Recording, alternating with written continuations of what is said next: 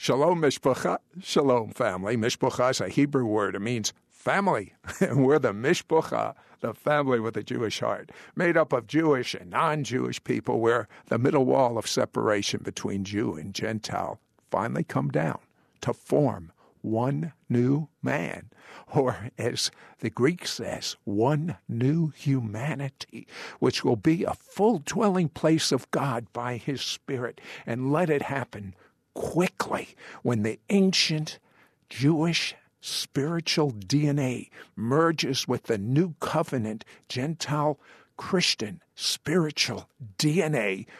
Then we'll see what Jesus prophesied. He said, You will do the same works that I have done, and even greater. Well, I have a new friend, Eric Stakelbeck, on the telephone, and uh, you've probably seen him on uh, Stakelbeck on terrorism, host of uh, CBN, or perhaps you've seen him on uh, CNN or Glenn Beck Show or Bill O'Reilly or Sean Hannity. Uh, and uh, Eric, I am so intrigued by your brand new book, The Brotherhood America's Next Enemy. Um, why did you write this book? Sid, first of all, thank you so much for having me. I wrote this book, The Brotherhood America's Next Great Enemy, frankly, Sid, because I was dismayed about how the Muslim Brotherhood has been mainstreamed by our government and by the mainstream media. The Muslim Brotherhood, Sid, which is people need to know, the granddaddy of them all when it comes to modern Islamic terrorist groups. But, but I, I, have a picture of President Bush saying, We're going after 9 11. We are going after all of these people. And how can we have, as you put it, the granddaddy of all terrorism and terrorism groups as a moderate? I don't get it. Yeah, and by the way, real quick, Sid, you mentioned 9 11. I make the point in the book that without the creation of the Muslim Brotherhood in Egypt in 1928, 9 11 would have never happened. I say that without hesitation, Sid. Number one, everyone behind 9 11, from Osama bin Laden, Khalid Sheikh Mohammed, the hijackers, before they joined, before they formed Al Qaeda, they belonged to the Muslim Brotherhood. The Brotherhood is really the gateway drug to jihad, Islamic terrorism. Now, Sid, how have they become moderate, friendly, charming, mainstream fellows in the view of our government? I've interviewed them face to face. Wait, I have a question for you because uh, uh, I, have been reading your book, and uh, I mean, you can't put that thing down because it it tells you things that no media is telling you. Uh, uh, for instance, uh, how in the world did they come up with such ingenious strategy of going from their ro- from their Arab robes to uh, Madison Avenue suits. You know what it reminds me of? The the KKK tried that transition, uh, but they didn't quite make it. Yeah, it really. You, we had a guy like David Duke, right, Sid? Yeah. And for office, wore suit. He was a Klansman. Look, with the Muslim Brotherhood, Sid, I lay it out in the book. I have interviewed Muslim Brotherhood leaders, members around the world, face to face. I've been in the same room as them, Sid, and as you said, they wear Armani suits. They are eloquent, well spoken, fluent in, in English. Many of them were educated right here in America. If I didn't know any better, Sid, I'd, I'd like them. I'd think they were very charming. And that's why the Muslim Brotherhood is so dangerous. They are wolves in sheep's clothing. They differ in tactics, Sid, from Al Qaeda. With Al Qaeda, like you said, they have the long robes, the flowing beards. We know what they want. But the Muslim Brotherhood is very subversive. They move in the shadows. They're able to infiltrate the U.S. government uh, academia, the media, get in the halls of power to push their agenda, which is exactly the same as Al Qaeda, Sid. Only the tactics differ. The end game is the same, and that is Islamic law, Islamic Sharia law for one and all, whether we want it or not. Now, explain to me in the Quran, uh, there are stu- two stages of Islam. Uh, stage one, from what I understand, is uh, if you're in the minority, this is what you do, and you can even lie if you want to. Stage two is when you're in the majority, uh, just take over, and, and it's either the sword or submit. Yeah, this comes from Muhammad himself, Sid, Islam's founder. Uh, there is something called taqiyya. It's an Arabic word everyone should know, taqiyya. In English, it means deception. As you said, Sid, you are allowed to lie to the infidel, the unbeliever, to advance the cause of Islam. And Muhammad himself, very politically incorrect for me to say this, but Muhammad himself did it. He struck a peace treaty with his enemies, Sid. I believe it was a 10 year peace treaty with his enemies in Arabia as Islam was getting off the ground. As soon as Muhammad and his followers, the first Muslims, became strong enough, they broke the peace treaty and attacked their enemies. This was deception. This is the Muslim Brotherhood. Look, they will ingratiate themselves into a society, Sid. I compare them to termites. They eat away at a society, at a country from within. But the final stage, when they are strong enough, when they have the numbers, is violent jihad takeover. That's the goal, not only in Egypt, but here in America. Okay, uh, I, I, want you to help me because this is your expertise. Uh, uh, uh the first I remember hearing about this was President Bush, and then, then of course, President Obama, uh, which ha- has the mantra of Islam is a peace loving religion. Uh, my limited knowledge says that doesn't make sense. Where in the world did they get that from? Yeah, you know, Sid, shall we compare Yeshua, the Prince of Peace, with Muhammad, who even Muslims will tell you is a man of war? Where did they get that from, Sid? I think it's an, a lack of understanding, of knowledge about our enemy. What is the first rule of war? Know your enemy. Anyone who says Islam is a religion of peace it's just intellectual dishonesty. There's no way you could say that, Sid, and I say that for three reasons. Number one, the history of Islam older and current, is littered with violence, with conquest, with bloodshed. Number two, Islam's prophet, Muhammad, was a man of war. He was a warrior who, by the way, slaughtered Jewish tribes. And number three, Islam's core texts, the Quran, the Hadiths, again, are littered with calls to violence. So any intellectually honest, knowledgeable person can never say that Islam is a religion. But, but, wait a second. The Muslim next door, all he wants to do is make a living uh, and, and, and uh, take care of his family. Uh, so, but where does he fit in once they're in the majority? Uh, do you think he'll go along with this uh, whole uh, Islamic law? Or do you think he'll say, no, I'm going to stand up because I'm an American? Well, if the gun is to his head, Sid, he may have no choice. All of us may have no choice but to go along with Sharia law. But you make a great point here, and this is a crucial distinction I want to make. There are moderate Muslims out there, yes, many of them, who do not want jihad, who do not want Sharia law, who just want to make a living. Sid, I document it in the book. I've worked with Muslims like this who oppose the Muslim Brotherhood.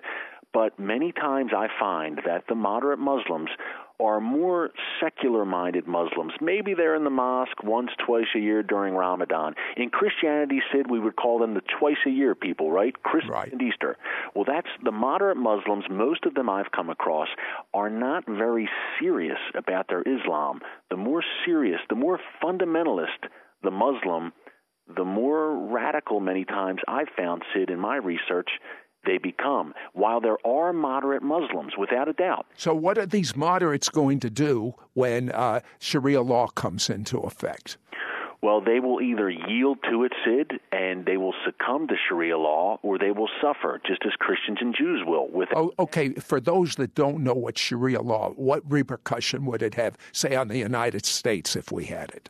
Yeah, here is Islamic Sharia law, uh, Sid. This is what Muslims practice in places like Iran, Sudan, Saudi Arabia, Afghanistan under the Taliban. What that entails is no women's rights, no human rights, no freedom of religion. Jews, Christians, second class citizens, homosexuals are executed, thrown from buildings.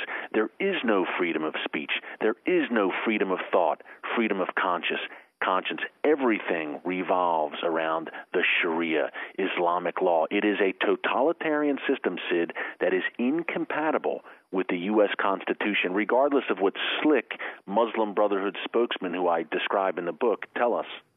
Uh, let's just start a little bit on the history of the Muslim Brotherhood. Who are they?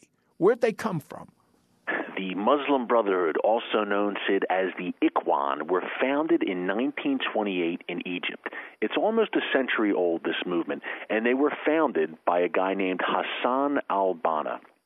Now, the reason he created this group, Sid, was because he was devastated by the collapse of the Islamic Caliphate. Now, everyone needs to remember that word, caliphate.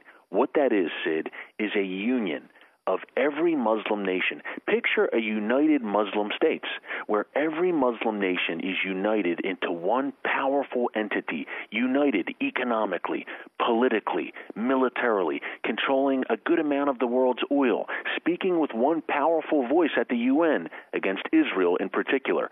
That is a formidable foe, and the Muslim world had that, Sid. They had this caliphate for centuries. Then, after World War I, it collapsed. It was gone. In the eyes of Muslims around the world, particularly radical Muslims, this was a great tragedy. They want this caliphate to return. That's why the Muslim Brotherhood was founded in Egypt. And when Mohammed Morsi, the Egyptian president, came to power, they were thrilled, Sid, because they thought the day was at hand. The long awaited caliphate was about to return. That's what every Islamic terror group, Sid, from the Brotherhood to Hamas to Al Qaeda to the Iranians, whether they're Sunni, Shia, whatever, they want this caliphate. Okay, we're, we're out of time right here. I'm going to tell you something. You will, for the first time in your life, understand number one, how evil, and that's the only word I can use, how diabolical, and that's another word I have to use, the Muslim Brotherhood is, and how they're entrenching themselves in America in business, in, in the universities. They're building mosques as quickly as they can, and their agenda to radicalize American Muslims. Tied in with end time Bible prophecy, a must reading book. Call or write today, and he has two CDs updating on what's going on in the Middle East right now. It's called, the book is called The Brotherhood. We're making it available for a gift of $40. Call our order only line 1 800 447 2697. 1 800 447 2697. How are we going to judge where we are in end times and uh, how we should pray unless we get understanding? And understanding, that's why I'm interviewing Eric Stakelbeck. You probably have seen him on uh, uh, CNN or Fox or Glenn Beck or Bill O'Reilly or Sean Hannity or perhaps his own uh, show. Uh, he's an expert on the Middle East, Islamic terrorism. Uh, you've probably seen him. Uh, he's the host on CBN of uh, Stakelbeck on terrorism. Um, and uh, Eric, on yesterday's broadcast, there is a group in the news, this whole Arab Spring. You see at the forefront, almost as if they were organized to jump in and control the political scene, the Muslim Brotherhood. Uh, and most people don't know who they are. Uh, if I go by what I read in the newspapers, uh, I mean, is it true that this Muslim Brotherhood over the last uh, calendar year or so has been at the White House over a hundred times? Is that true? Uh, Sid, this is absolutely true, and I lay it out in my new book that Muslim Brotherhood linked individuals, and in the book I name names, groups and individuals that are linked to this totalitarian, violent movement called the Muslim Brotherhood have been guests at our White House, Sid, and they uh, wait till our people find out who they really are. On yesterday's broadcast, uh, you started telling the history of them. Uh, would you continue? Sid. This group was founded in 1928 in Egypt. It is a global movement. The Muslim Brotherhood is present in some 80 countries around the world, including right here in America. This is the most influential, the oldest Islamic radical movement, Sid. So, founded in 1928 in Egypt, their founding motto, the creed they live by, today still, reads in part, Sid Jihad is our way. Dying in the way of Allah is our highest hope.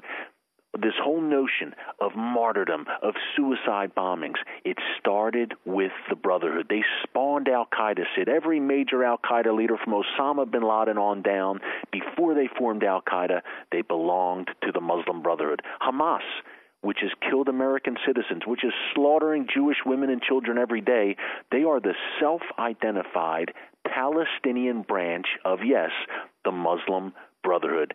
Now, Sid, in the 1930s and 1940s, as the Brotherhood was getting off the ground in Egypt, they collaborated closely with the Nazis. The Brotherhood worked with Hitler's war machine to exterminate the Jews, to extend the final solution to the Jews of the Middle East. They also participated in the invasion of Israel in 1948, Sid, joining the Arab armies trying to snuff out the miraculous rebirth of Israel. Anti Semitism is one of the bedrocks of the Muslim Brotherhood. They are the vanguard of global anti Semitism today, Sid. And in the book, I call them Hitler's heirs today. Tell me just a little bit, whet our appetite. You go into detail in your book, but tell me about the secret Brotherhood documents that were found in by the Swiss. Yeah. It is called. It has become known these documents as the project. Now, after 9/11, everyone's sensors were up about Islamic radicalism, Islamic terrorism, and the Muslim Brotherhood has been the main driving force through the years of Islamic terrorism. So, Swiss authorities raided the luxurious villa of a leading global Muslim Brotherhood operative, and they found a treasure trove of documents, Sid, and one of them caught their interest in particular. It has become known in intelligence and law enforcement circles as the Project. And what the Project is, basically, is the Muslim Brotherhood's blueprint to conquer the West, to conquer Europe, conquer America from within. And one of their strategies, Sid, and we're seeing them do it to perfection here in America, is to get positions of influence, whether it's in the government, at the universities, in the media, get positions of influence, control the conversation, control the narrative. I'll give you a great example, Sid. With Palestinian suicide bombers, I've interviewed Muslim Brotherhood spokesmen face to face. This is how they frame it.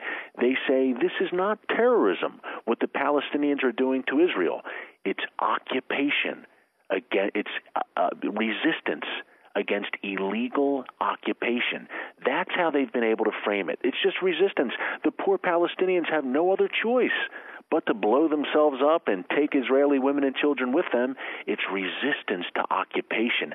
This is the kind of strategy that's laid out in the Project Sid, and it enables the Muslim Brotherhood and their minions to control the conversation here in the West and also to charm the pants off of Western leaders who take what they say at face value.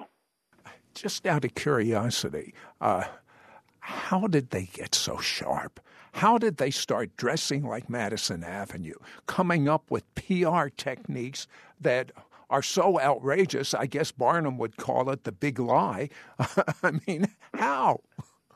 Yeah, Sid, you know, they started the Brotherhood from their inception. I have to say, early on in Egypt, their founder, a guy named Hassan al Banna, he did not wear the long robes. He wore a suit. He would wear the old Egyptian fez, the old hat many in Egypt would wear, but he wore a suit. From the beginning, they were able to kind of stand apart from the other movements. That's why they're so diabolical, Sid, so effective and so dangerous. Suit the standard Muslim Brotherhood outfit, a suit, a tie, all of them, most of them, fluent in English, many of them Western educated, eloquent. To the Western English speaking media, they say all the right things. Said, yes, we support democracy. Yes, we support the peace treaty with Israel. But when the cameras aren't rolling and you get them in front of Arabic media, the story is much different. Death to Israel, no democracy, Islamic Sharia law must rule over one and all. Uh, uh, okay the uh, average American doesn't know the flip side, which you explain very articulately in your book, The Brotherhood America's Next Great uh, Enemy. But uh, certainly our administration knows what you've just, just came out of your mouth. How can, how can they, in good faith, call these people moderates? How can they entertain them in the White House a hundred times? Uh, how can the press be in awe of them? Yeah, I think when people read how I document this in the book, Sid, I think they're going to pull out their hair in frustration. Look, there's two tracks here. Uh, by, uh, by, the way, uh, uh, do we as a country financially support the Muslim Brotherhood? Of course, Sid. Look, when Mohammed Morsi for thankfully only a brief period of time was the president of Egypt for about a year, we were sending him billions of dollars in U.S. taxpayer, I might add, financial aid. So, yes, we have supported the Muslim Brotherhood around the world. Why do we do it, Sid? There's two tracks here. On the first track, you have the State Department bureaucrats, the, the, the geniuses inside the Washington Beltway where I'm sitting right now. They see the Brotherhood as a counterweight to Al Qaeda. They say, hey, the Muslim Brotherhood has changed its spots. They're not bad anymore. They're not blowing anyone up yet. So let's use them as a counterweight against the really bad guys in Al Qaeda.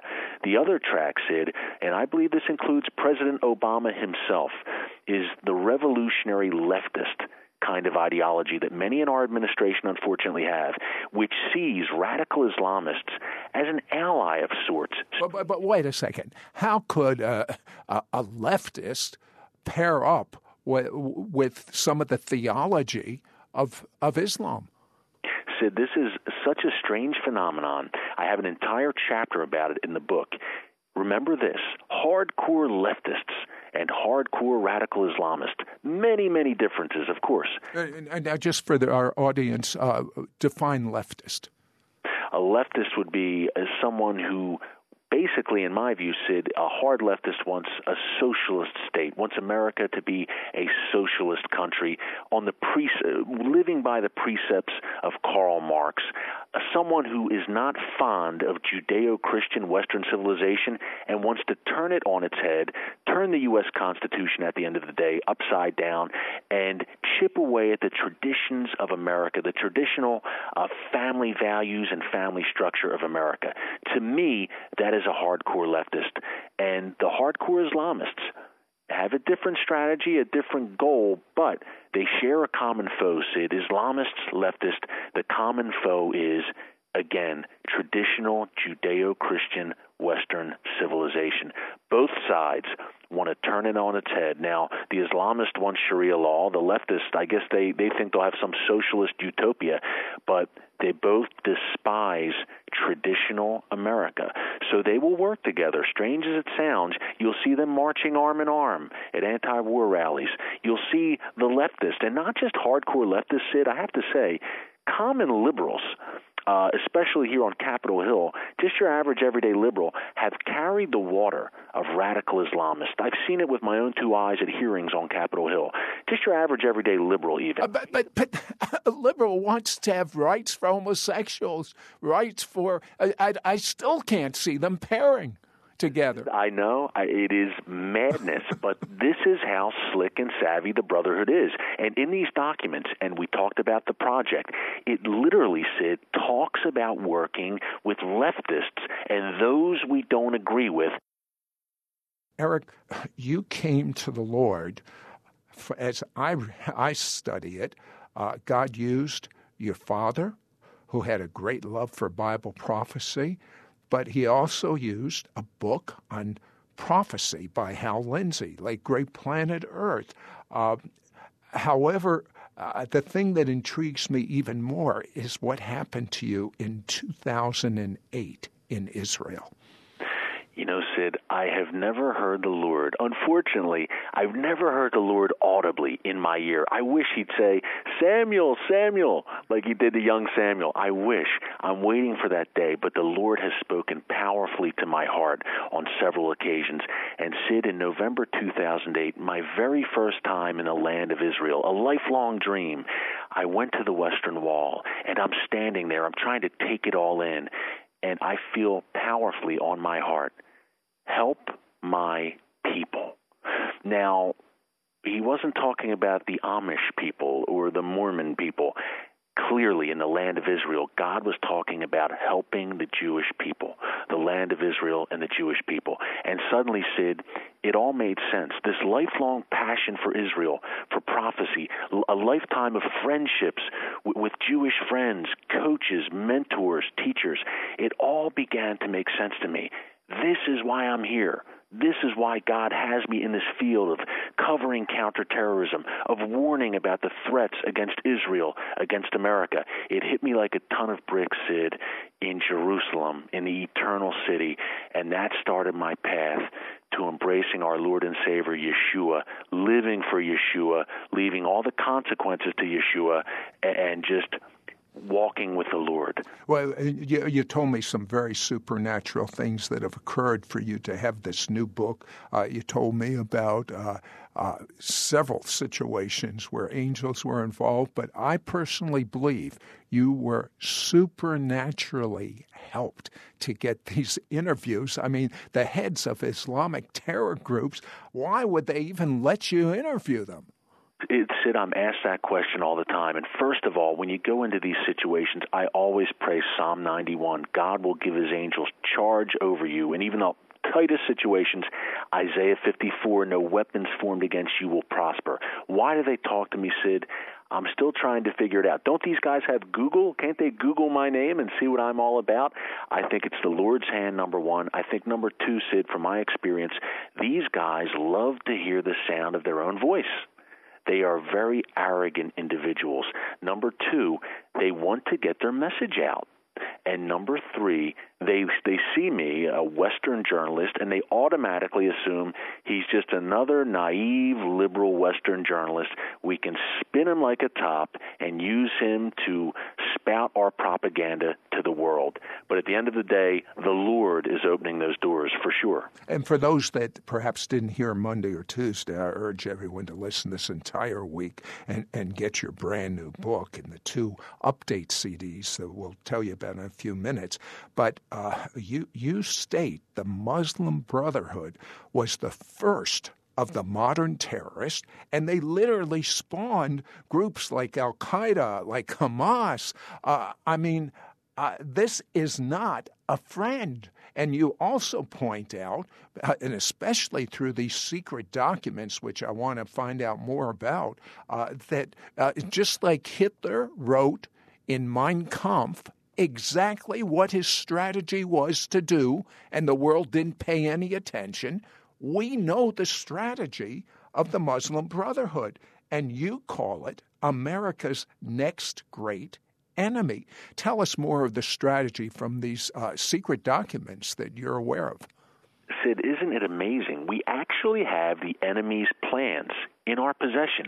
Our own government has these secret Muslim Brotherhood documents. This is the equivalent, as you said, of having the Nazi plans during World War II, of having Stalin's plans during the Cold War. We know their game plan. Sid, in 2004, right outside of Washington, D.C., the FBI conducted a raid. They raided the home of a leading Muslim Brotherhood operative just 10 minutes from the White House. In his home, they found box upon box of official Muslim Brotherhood documents written in Arabic. Now, when these documents were translated, they provided the Muslim Brotherhood's blueprint for America. And what that is, Sid, in the Brotherhood's own words, is, quote, to destroy Western civilization, America, from within. And in these documents, Sid, the Brotherhood names names. They have a list of all their friends and all the organizations who they are connected to in America. The end game is, again, destroy Western civilization from within, and they are very, very patient give me, and, and, by the way, that is such a key factor. Uh, we in America think of everything instant, but they just they're just goal uh, oriented. Uh, they don't care how long it takes. But give me an idea of their strategy with, say, the mosques that are going up in America.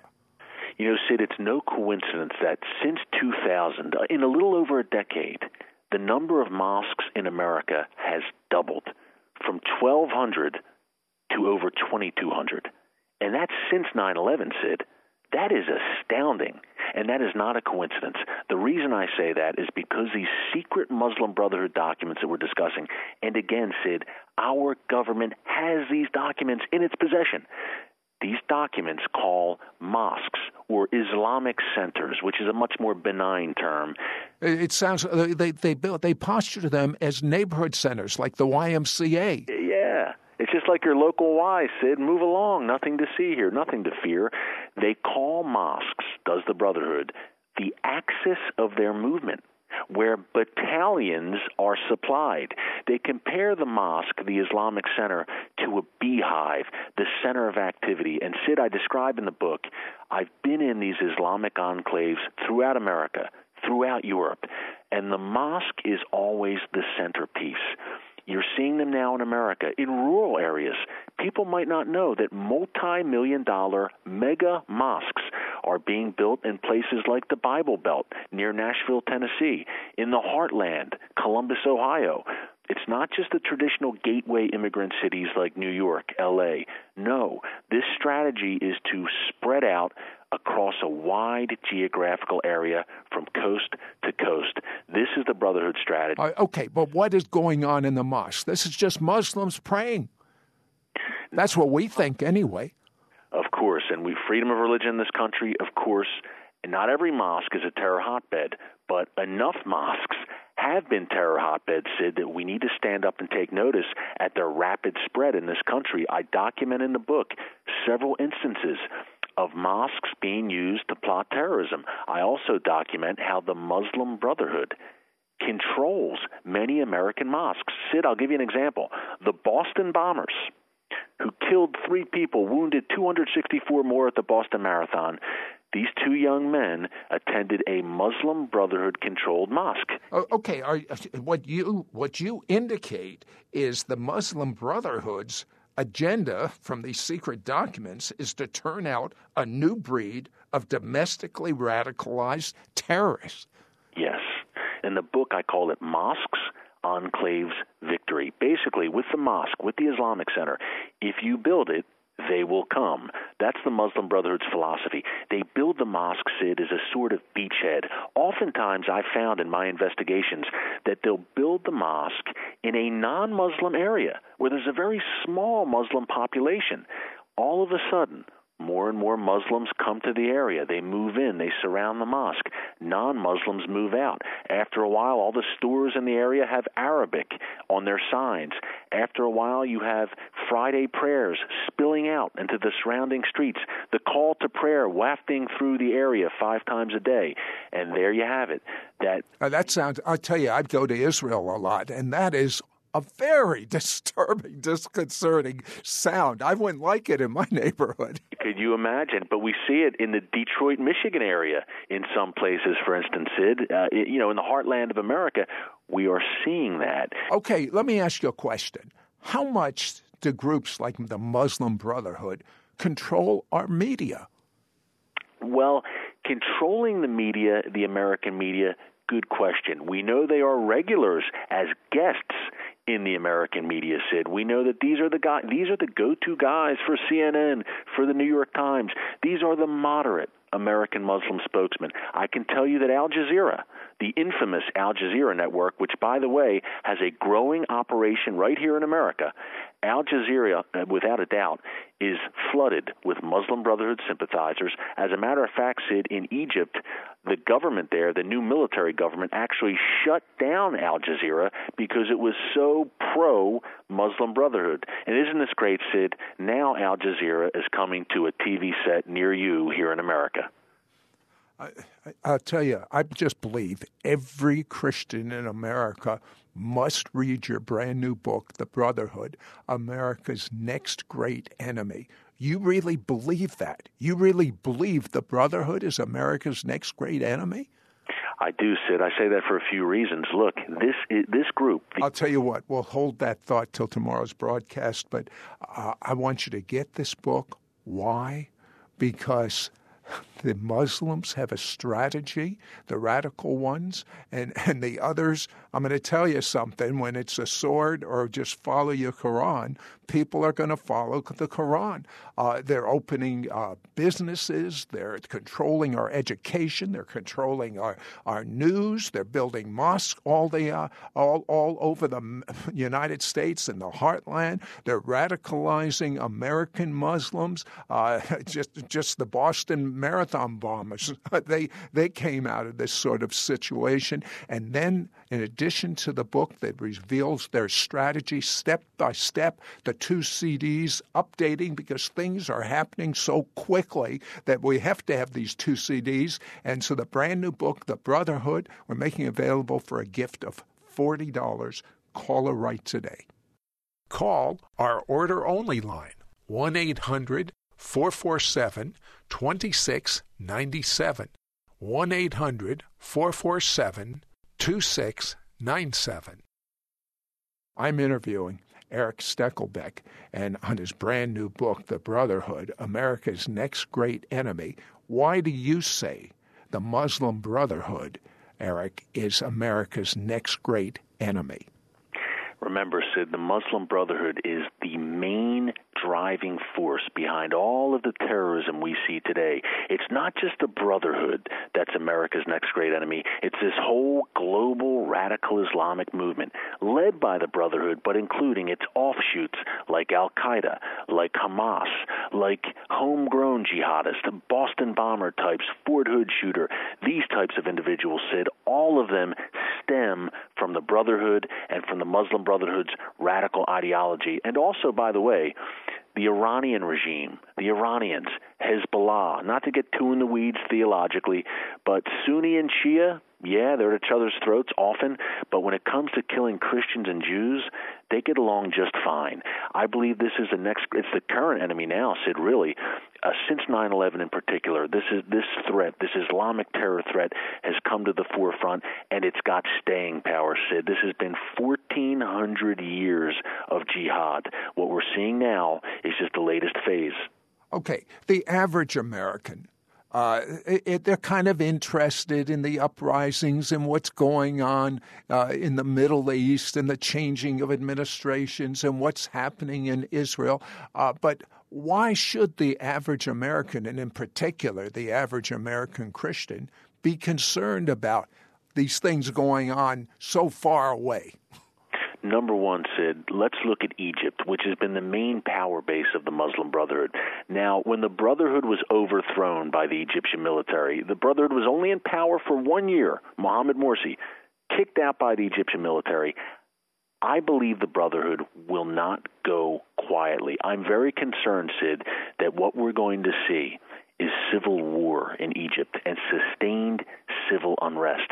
Now, if the Brotherhood and its radical allies. Oh, oh I, have read statements that uh, the Brotherhood in Egypt says we're going to fight to the death. If they and their allies decide to do that, Sid, if they decide to wage a jihad against the Egyptian military, we could see a few things. One thing we could see is a campaign of terrorism. Imagine, Sid, if the Suez Canal was targeted by terrorism. Now, that's where a good amount of the world's oil passes through every day. Uh, what repercussion would that have on us Americans if that happened? Every American would feel it, Sid, every time they went to the pump to fill up. They would feel it in their pocketbook. Oil and gas prices would soar if the Suez Canal was shut down, and if Egypt, the world's most influential, most populous Arab nation, if it descends into civil war, the global economy is going to feel it. Look, Egypt right now, Sid, is moving towards famine starvation. I'm not exaggerating. The Egyptian economy is so bad right now that there's talk of potential. And, and they're massacring Christians. Why are they doing that in Egypt? The ideology, Sid, the Islamist ideology of many in Egypt, whether it's a Muslim Brotherhood or look, the Egyptian military also has not been kind to Egypt's Christians, but This is biblical, Sid. This is throughout the Middle East and North Africa. Christians in the birthplace, the cradle of Christianity, are on the run. They're being tortured, harassed, murdered. They're fleeing the Middle East. This is very biblical. Jesus said we would suffer for our faith. It's not going to be easy. Yeshua tells us it's not going to be easy in the latter days. And remember, a prophecy to remember about Egypt, Isaiah 19, and I'm paraphrasing here, Sid, talks about in the latter days a cruel master rising to power in Egypt. It talks about every Egyptian against every Egyptian, brother against brother. And I believe, Sid, it could be prophesying, Isaiah may have been prophesying about a future civil war in Egypt. And don't count out a potential war with Israel. Another people, another reason people here need to care. If Egypt, Israel go to war, the region's on fire. The whole world is going to feel that as well. And, and comment just briefly uh, Turkey used to be the least religious country of all of them, and all of a sudden, uh, it's flipped from being a friend to the Israel and the United States to an enemy. You know, Sid, I have an entire chapter on the Turkish threat in my new book. Turkey in 2002, Sid, took a turn for the worse. Basically, the Turkish version of, yes, the Muslim Brotherhood came to power in Turkey. It is now led by a man named Erdogan. Now, he is a lifelong anti Semite. I describe in my book his history. He's an enemy of Israel, but he is a friend to President Obama. Sid, as a matter of fact, President Obama talks to this Turkish President Erdogan more than any other world leader other than David Cameron from Britain. They are fast friends, is our president and this radical Islamist Turkish leader. Uh, speaking of uh, strange bedfellows, uh, there was an organization. There is an organization called Occupy Wall Street. Uh, in your book, you tell us who financially supported them. Tell us. Yeah, Occupy Wall Street, everyone remembers, Sid. This was an anarchist, communist, uh, Marxist rally against the American system, against American capitalism. Very strange that radical Islamists around the world supported this movement vocally. Everyone from the Iranian regime to the Muslim Brotherhood, Hamas, Hezbollah, all these jihadists around the world, all of them, Sid, issued statements supporting the communists and anarchists and atheists at Occupy Wall Street. Now, why would they do that? Because our radical Islamic enemies support any movement that weakens the fabric of America. You didn't see them supporting the Tea Party movement, Sid, because that was in favor of a strong traditional America. But Occupy Wall Street, which sought to tear America down from within, the Islamists were all for it. No surprise there. Now, you say that America is losing in this battle with radical Islam or the Muslim Brotherhood. Uh, why do you say that? The main problem is political correctness. We have yet to admit who we're facing. Who are we fighting, Sid? Our government tells us we're fighting violent extremists. Okay, are these Hindu extremists, uh, Buddhist extremists? No. We're in a war against Islamic jihadists, Islamists.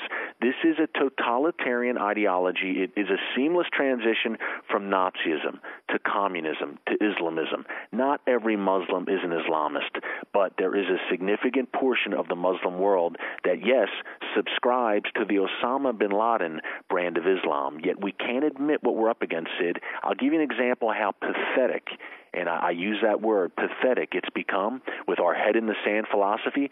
The Fort Hood shooter, Nidal Hassan, who slaughtered 13 American servicemen, yelled Allahu Akbar as he was doing it. In the Pentagon's official review of that attack, and I describe this in the book, they called that terrorist rampage workplace violence. That's how our own government, Sid, identified the Fort Hood terrorist attack. Workplace violence. He just had a bad day at the office and went and killed 13 people. That's a problem. Why is the secular press afraid of telling the truth about Muslim Brotherhood? Or are they conned? What do you think? I think they're conned, first of all, Sid, as you and I have discussed. The Muslim Brotherhood are the dirtiest players in the game. Man, they are slick. They are media savvy. They wear suits and ties. They'll they'll tell you everything you want to hear. So yes, they're conned. Secondly, the mainstream liberal media consistently supports what they see as the underdog. And right now, big bad America is oppressing those poor uh, unfortunate Muslims. That's another mind frame of the media. And Sid, also remember, the many in the media are gatekeepers, are committed leftists. So they see the Islamists who are chipping away at the fabric of America, and they kind of like it because they don't like traditional America either. Well, your book is brand new, The Brotherhood, America's Next Great Enemy, but uh, you've had some uh, pretty substantial people review your book. Uh, tell me what uh, Glenn Beck had to say about your new book. Glenn, uh, he's supported my work. I, you know, he's he's been great to me. Sid, he called the book genius. Uh, never been called a, a genius before. My wife has to laugh at that one. She says the opposite. But Glenn called it genius. Uh, very indebted to him. Allen West, who was a brave American serviceman, was a congressman, said it's a must-read. Michele Bachmann, who everyone knows, ran for president recently. She also said it's a must-read for every American. So I'm flattered. I'm honored uh, that, that such influential, strong people uh, would get behind the book. And that's my goal with this book, Sid. I want to get it in the hands of every lawmaker on Capitol Hill, every decision maker in this country, and make a difference. Open eyes and, and help to lift the scale, with the help of the Holy Spirit, lift the scales from our decision makers' eyes and wake them up to this Muslim Brotherhood threat.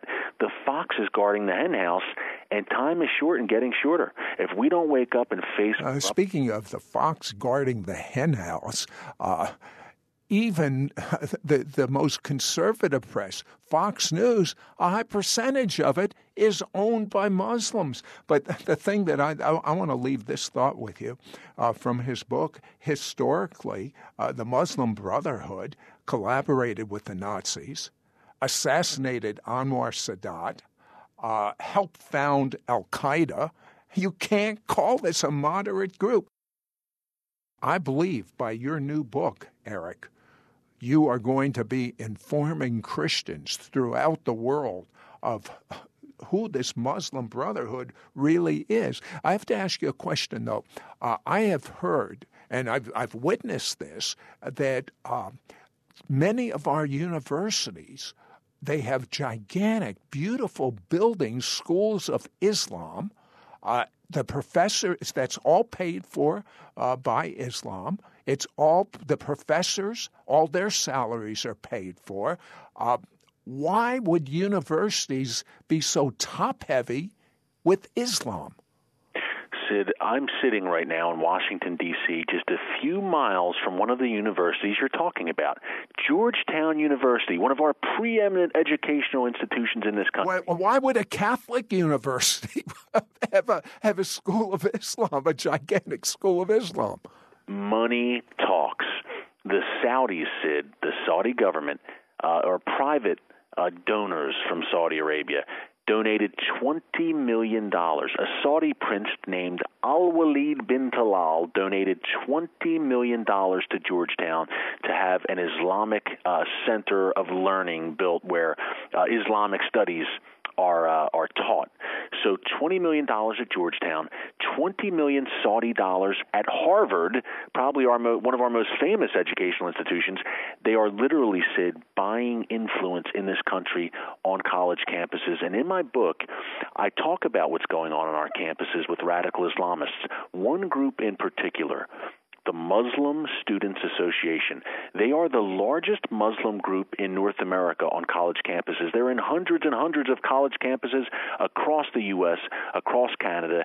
This is a Muslim Brotherhood front group.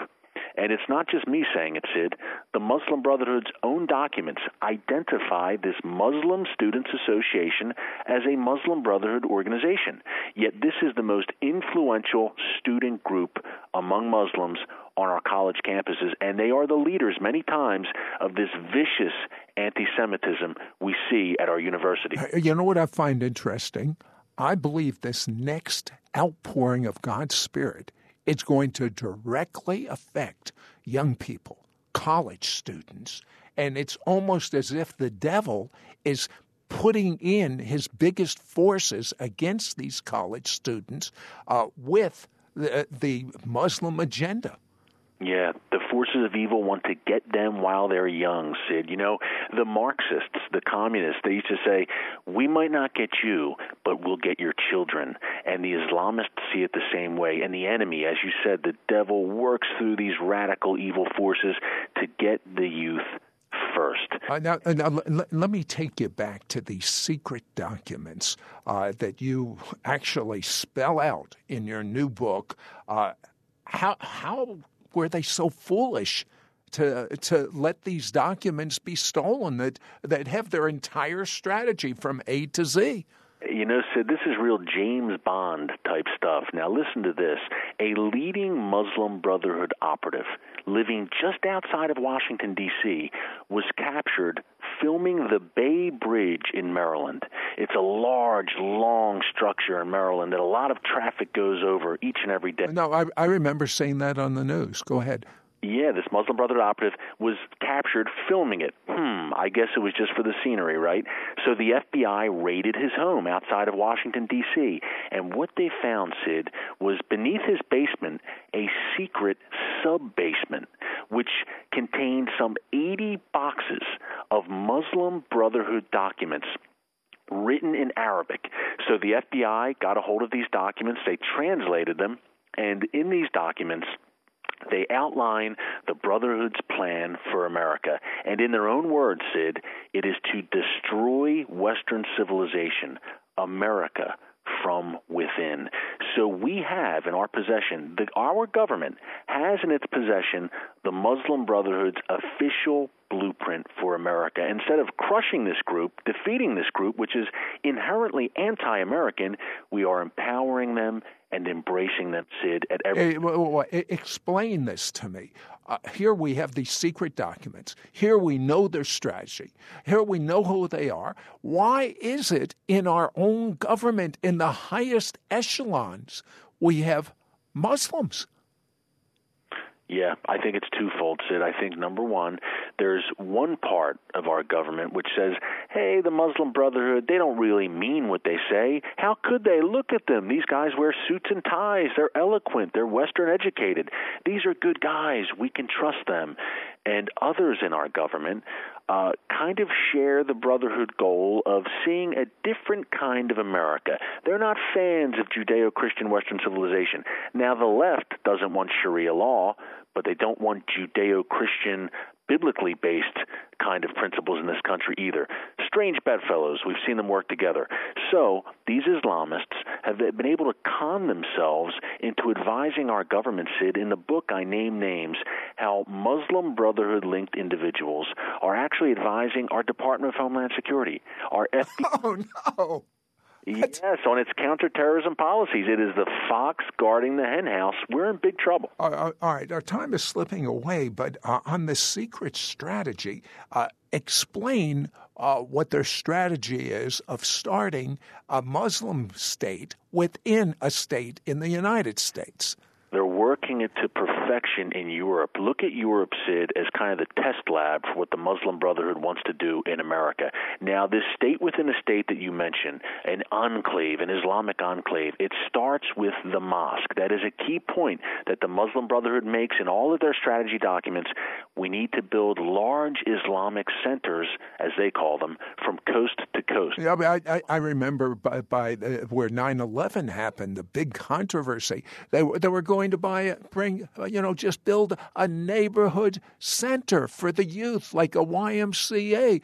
Why the big uproar? I remember all the news commentators defending them the Ground Zero Mosque, which, by the way, President Obama came out and supported. So they want to duplicate those Ground Zero mosques, Sid, in every corner of the country, including the heartland and the Bible Belt. They're succeeding. I describe it in the book. Once the mosque is built, then the enclave can begin. All of the property, all of the homes around the Islamic Center get bought up by the Muslim Brotherhood, by their allies, in their documents. They call the mosque. They compare it to a beehive, the center of their activity. Now, we see this in Europe. They're doing it to perfection. I've, I've walked the streets of these enclaves, Sid, in Europe, places like London, Germany, Paris. I describe it in the book how these Muslim areas are no go zones for even the police are afraid to go there. You have many little states within a state controlled by Islamic law operating in places like Great Britain, in East London. Why would the police be afraid to go there? Because they know they'll be attacked. They are not welcome. These enclaves, the, the folks who live in these Islamist enclaves, make it abundantly clear to the police that they are not welcome. So, so, and this is the strategy for America. It is a strategy for America, and we're seeing drips and drabs of it. We've seen the number of mosques in America double since the year 2000 alone, Sid. We see a place like Dearborn, Michigan, which has the largest uh, Arab Muslim population in America.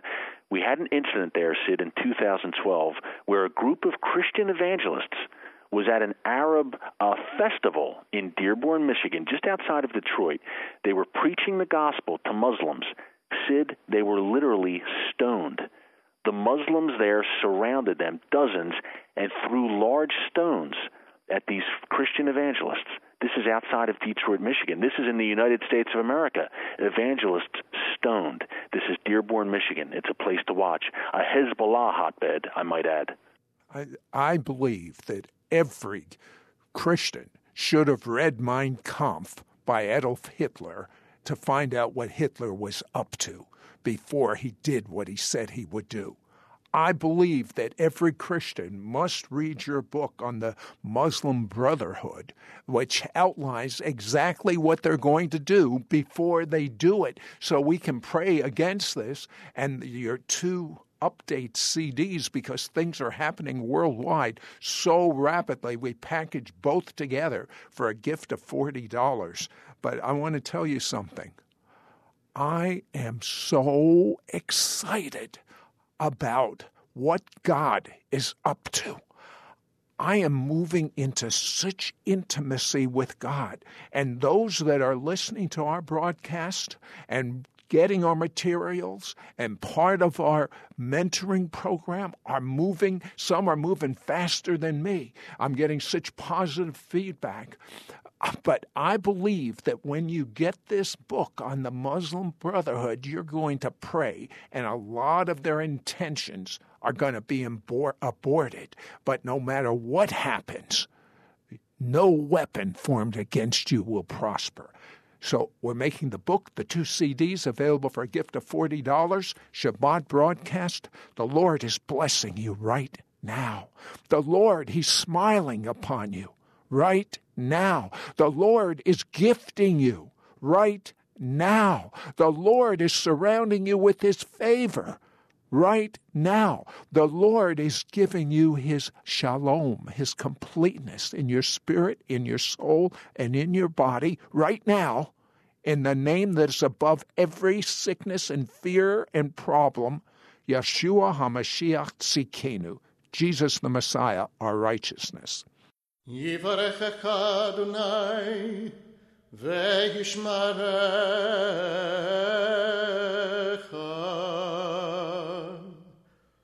יאר אדוני פניו אליך ויחונך.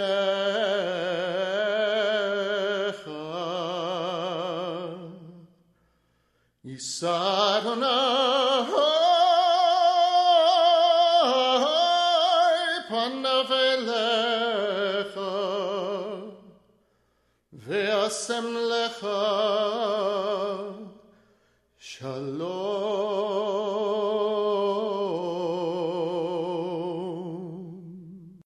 To hear this week's interview or watch archives of our television show, It's Supernatural, visit our website at www.sidroth.org. That's www.sidroth.org. To receive a complimentary copy of our bi monthly teaching newsletter, materials catalog, or information about becoming Mishpocha or Chalitzim, write to me, Sid Roth, Post Office Box 39222, Charlotte, North Carolina 28278. To place a credit card order, Call anytime 1 800 447 2697. For all other calls, the number is 704 943 6500. That's 704 943 6500. For a CD of this week's broadcast, send a donation to Sid Roth. That's S I D R O T H, Post Office Box 39222, Charlotte, North Carolina 28278.